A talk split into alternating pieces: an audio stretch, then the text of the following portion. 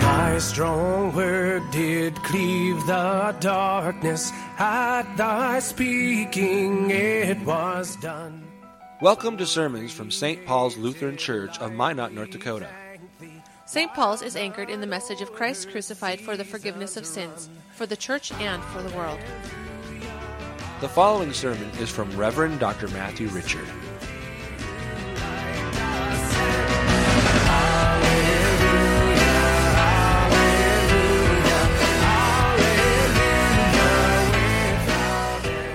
Holy Gospel according to St. Matthew, the second chapter.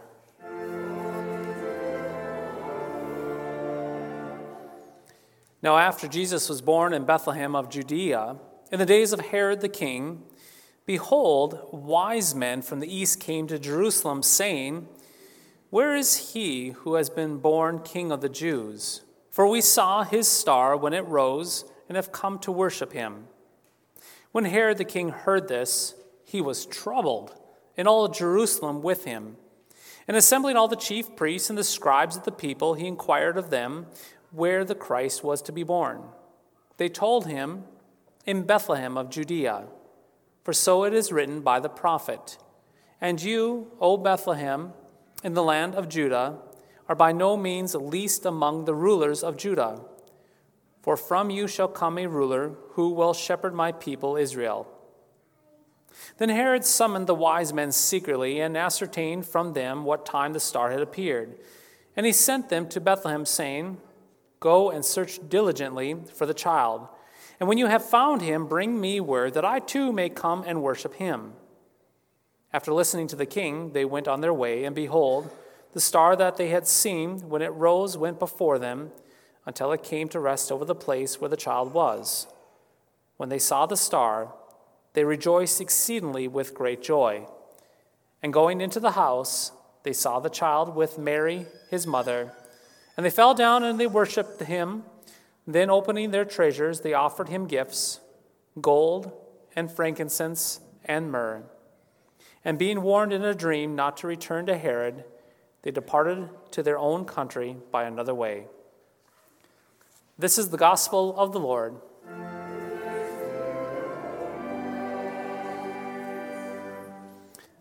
In the name of Jesus, Amen. We assume that there were three wise men since three gifts were given to Jesus that day gold and frankincense and myrrh. However, our gospel reading from Matthew does not say how many wise men there were for sure. And so we know that there were at least two, if not three or four wise men giving gifts to Jesus, coming from that long, faraway land of Arabia to Jerusalem and then Bethlehem. But the number of wise men is really beside the point. The point, though, is that the wise men from Arabia came to Jerusalem and then to Bethlehem. But why did they come to Jerusalem and then to Bethlehem? That is the question. By some profound way, these wise men, they looked to the night sky and they learned that a very special star was in the sky in the east and that a very special king had been born. Indeed, through the events in the sky, these wise men, they knew that something special had happened, that there was a birth of a king. And so the wise men went from Arabia to the capital city of Jerusalem in Israel. Once they got to Jerusalem, though, I imagine that they were quite confused, for they did not find a new king. No parties in the street, no celebration, no used up birthday confetti, and get this, no leftover birthday cake, nothing. Business as usual. Yes, business as usual in Jerusalem. Everyone was acting as if nothing had happened. We can visualize their confusion and possibly their frustration, though, when they came to Jerusalem not finding a new king for they were very learned, yes, very learned and wise men. You see, these wise men were teachers, they were astrologists, and possibly physicians. These wise men were like college educated, white collar intellectuals. They had observed an astronomical, an astronomical phenomenon in the sky, and they linked the appearance of that star with a Jewish king, which means that they did not go to Jerusalem to come up empty handed. They were expecting to see something, and that something was a king. However, the star in the east only got them so far. They got to Jerusalem, but did not get entirely to Jesus. So, long story short, the wise men they consulted with King Herod. King Herod, then he then consulted with the priests and the scribes. And the priests and the scribes, well, they consulted with the word, the Bible. More specifically, they consulted with the Old Testament that stated that a king would be born in Bethlehem. As a result, the wise men they traveled from Jerusalem then to Bethlehem, and as they were traveling along, that star that they saw in their homeland, that very star guided them to the very house where Joseph and Mary and Jesus were living. Now, with all of this stated, ask yourself this question Yes, ask yourself this question What was it that led the wise men to Jesus in Bethlehem? Yes, one more time. What was it that led the wise men to Jesus in Bethlehem? Was it their superior intellect? After all, they were certainly wise. Was it their astrology skills? Maybe they had some sort of pretty good new technology built into a telescope. Or did their university degrees give them some sort of insider backroom knowledge about the King of the Jews? Maybe they had an advanced feature, an advanced release of Google Maps or a GPS. Well, the answer, my friends, is that it had nothing to do with the wise men. It had nothing to do, I might add, with their wisdom, but it had everything to do with the Lord. You see, the Lord gave them a sign, He gave them a star. He also gave them the Old Testament message.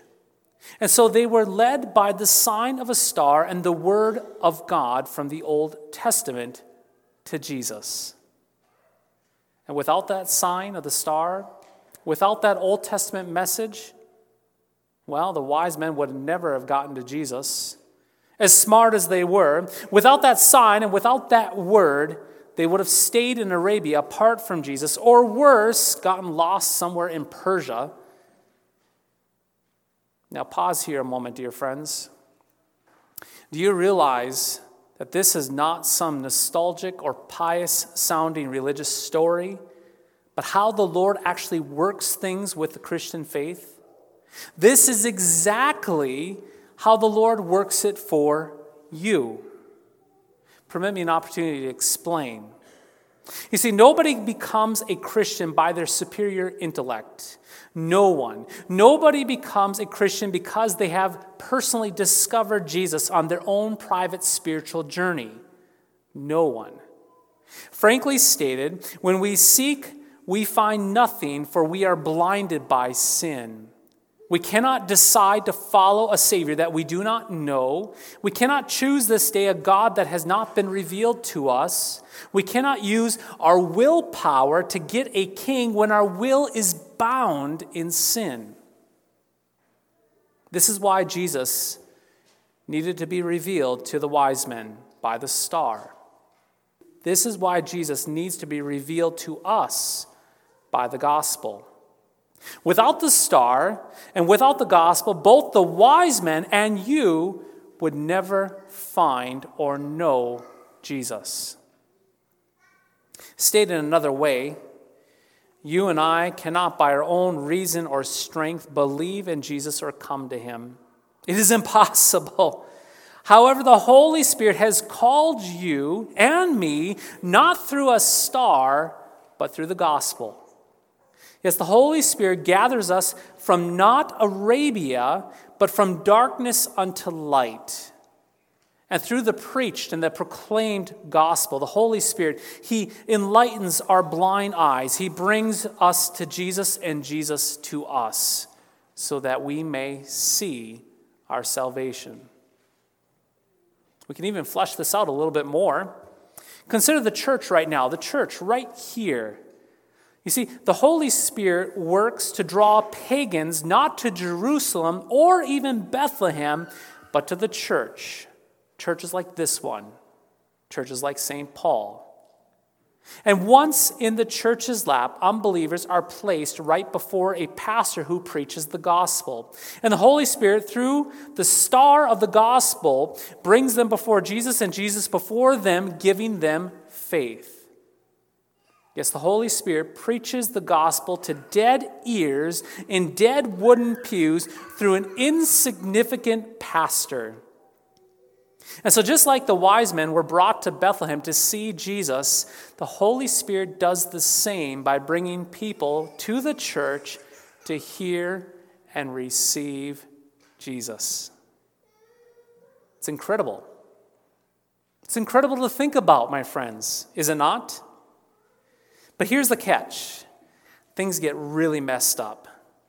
For there are so many fraudulent and crooked and corrupt people and organizations in our culture wishing to be a sign and a star. In other words, there are a lot of stars and signs and messages in the world promising to bring people to Jesus when they are nothing more in reality than empty sacrilegious scandals trying to get money and entertaining circuses meant to gather crowds, and that's it. Dear baptized saints, do you wish to know where Jesus Christ and the truth are? We'll learn from history. Do not look to the glittery late night television evangelists that omit and forget Jesus and seek to take your money in exchange for supposed immediate material blessings. They are not a star leading to Jesus. Do not be led astray by bright religious so called churches that are guided by billboard music awards and decorations of downtown nightclubs rather than Christ and His Word. They are not a star leading to Jesus. In fact, do not be deceived by any church, any religious leader, any person that wishes to be the sign and the star that leads you to something other than Christ and Him crucified for the forgiveness of your sins. As the stars shined above the house of Jesus, the gospel shines only over Christ crucified for the forgiveness of sins. Instead, dear baptized saints, Learn to know that there is only one sure sign and star that you can recognize where Christ can be found. And as already mentioned, that sure sign and the star is the holy gospel and the sacraments for you. Everything else is false. Everything else is silly myths, childish games, and foolish tinsel. You see, you who have ears, hear this. Where the gospel is preached, there the star shines brightly on Christ. Where the gospel is found, you have Christ. And where you have Christ, you have the true church. It is that simple. See, the star of the gospel that leads you to and delivers you to Jesus is what each and every one of you need. It is what you actually have this day in this church service. And it is what you should have and wish to have every single week from this time forth. Everything else is like chaff. It is not the gospel. Indeed, if it is not the gospel, it blows away in the winds of life. It will not last. Again, so if any religious leader, any person or church tells you to look to some bright shining star or some bright shining light, it better be the gospel. Because if it is not the gospel, it is worthless. And if anybody discredits the gospel, as if you need to somehow polish it up and make it brighter and shinier with unoriginal schemes and corny, shallow cultural fads, well, run away. You see, they want to lead you away from Jesus. The star shined above the house of Joseph and Mary and Jesus revealing Jesus to the wise men. Therefore, be assured that where the star of the gospel does not shine, there is no church, because there is no Jesus. However, be assured that where the gospel is preached and the sacraments are rightly administered, there you will find Jesus, Jesus who is for you with forgiveness and life and salvation, all his gift. Without the gospel, you will never arrive at the right place, dear friends. However, with the gospel, you have Jesus.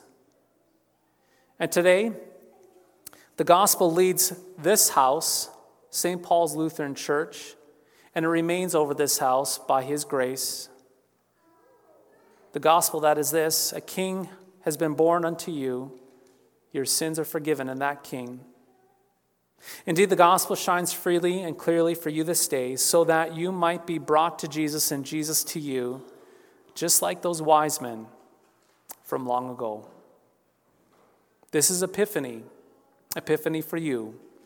Christ revealed to all the nations, Christ revealed and given to you, Christ Jesus, born for you, born to die for you, born to rise for you, your hope and salvation.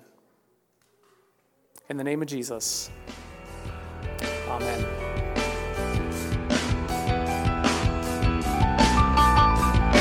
Thy strong word bespeaks us righteous, bright with thine own holiness. Thank you for listening to today's podcast sermon. You can access a full manuscript of today's sermon from Pastor Matthew Richard's blog at www.pastormattrichard.org or visit St. Paul's website at www.stpaulsminot.org. The Lord bless and keep you.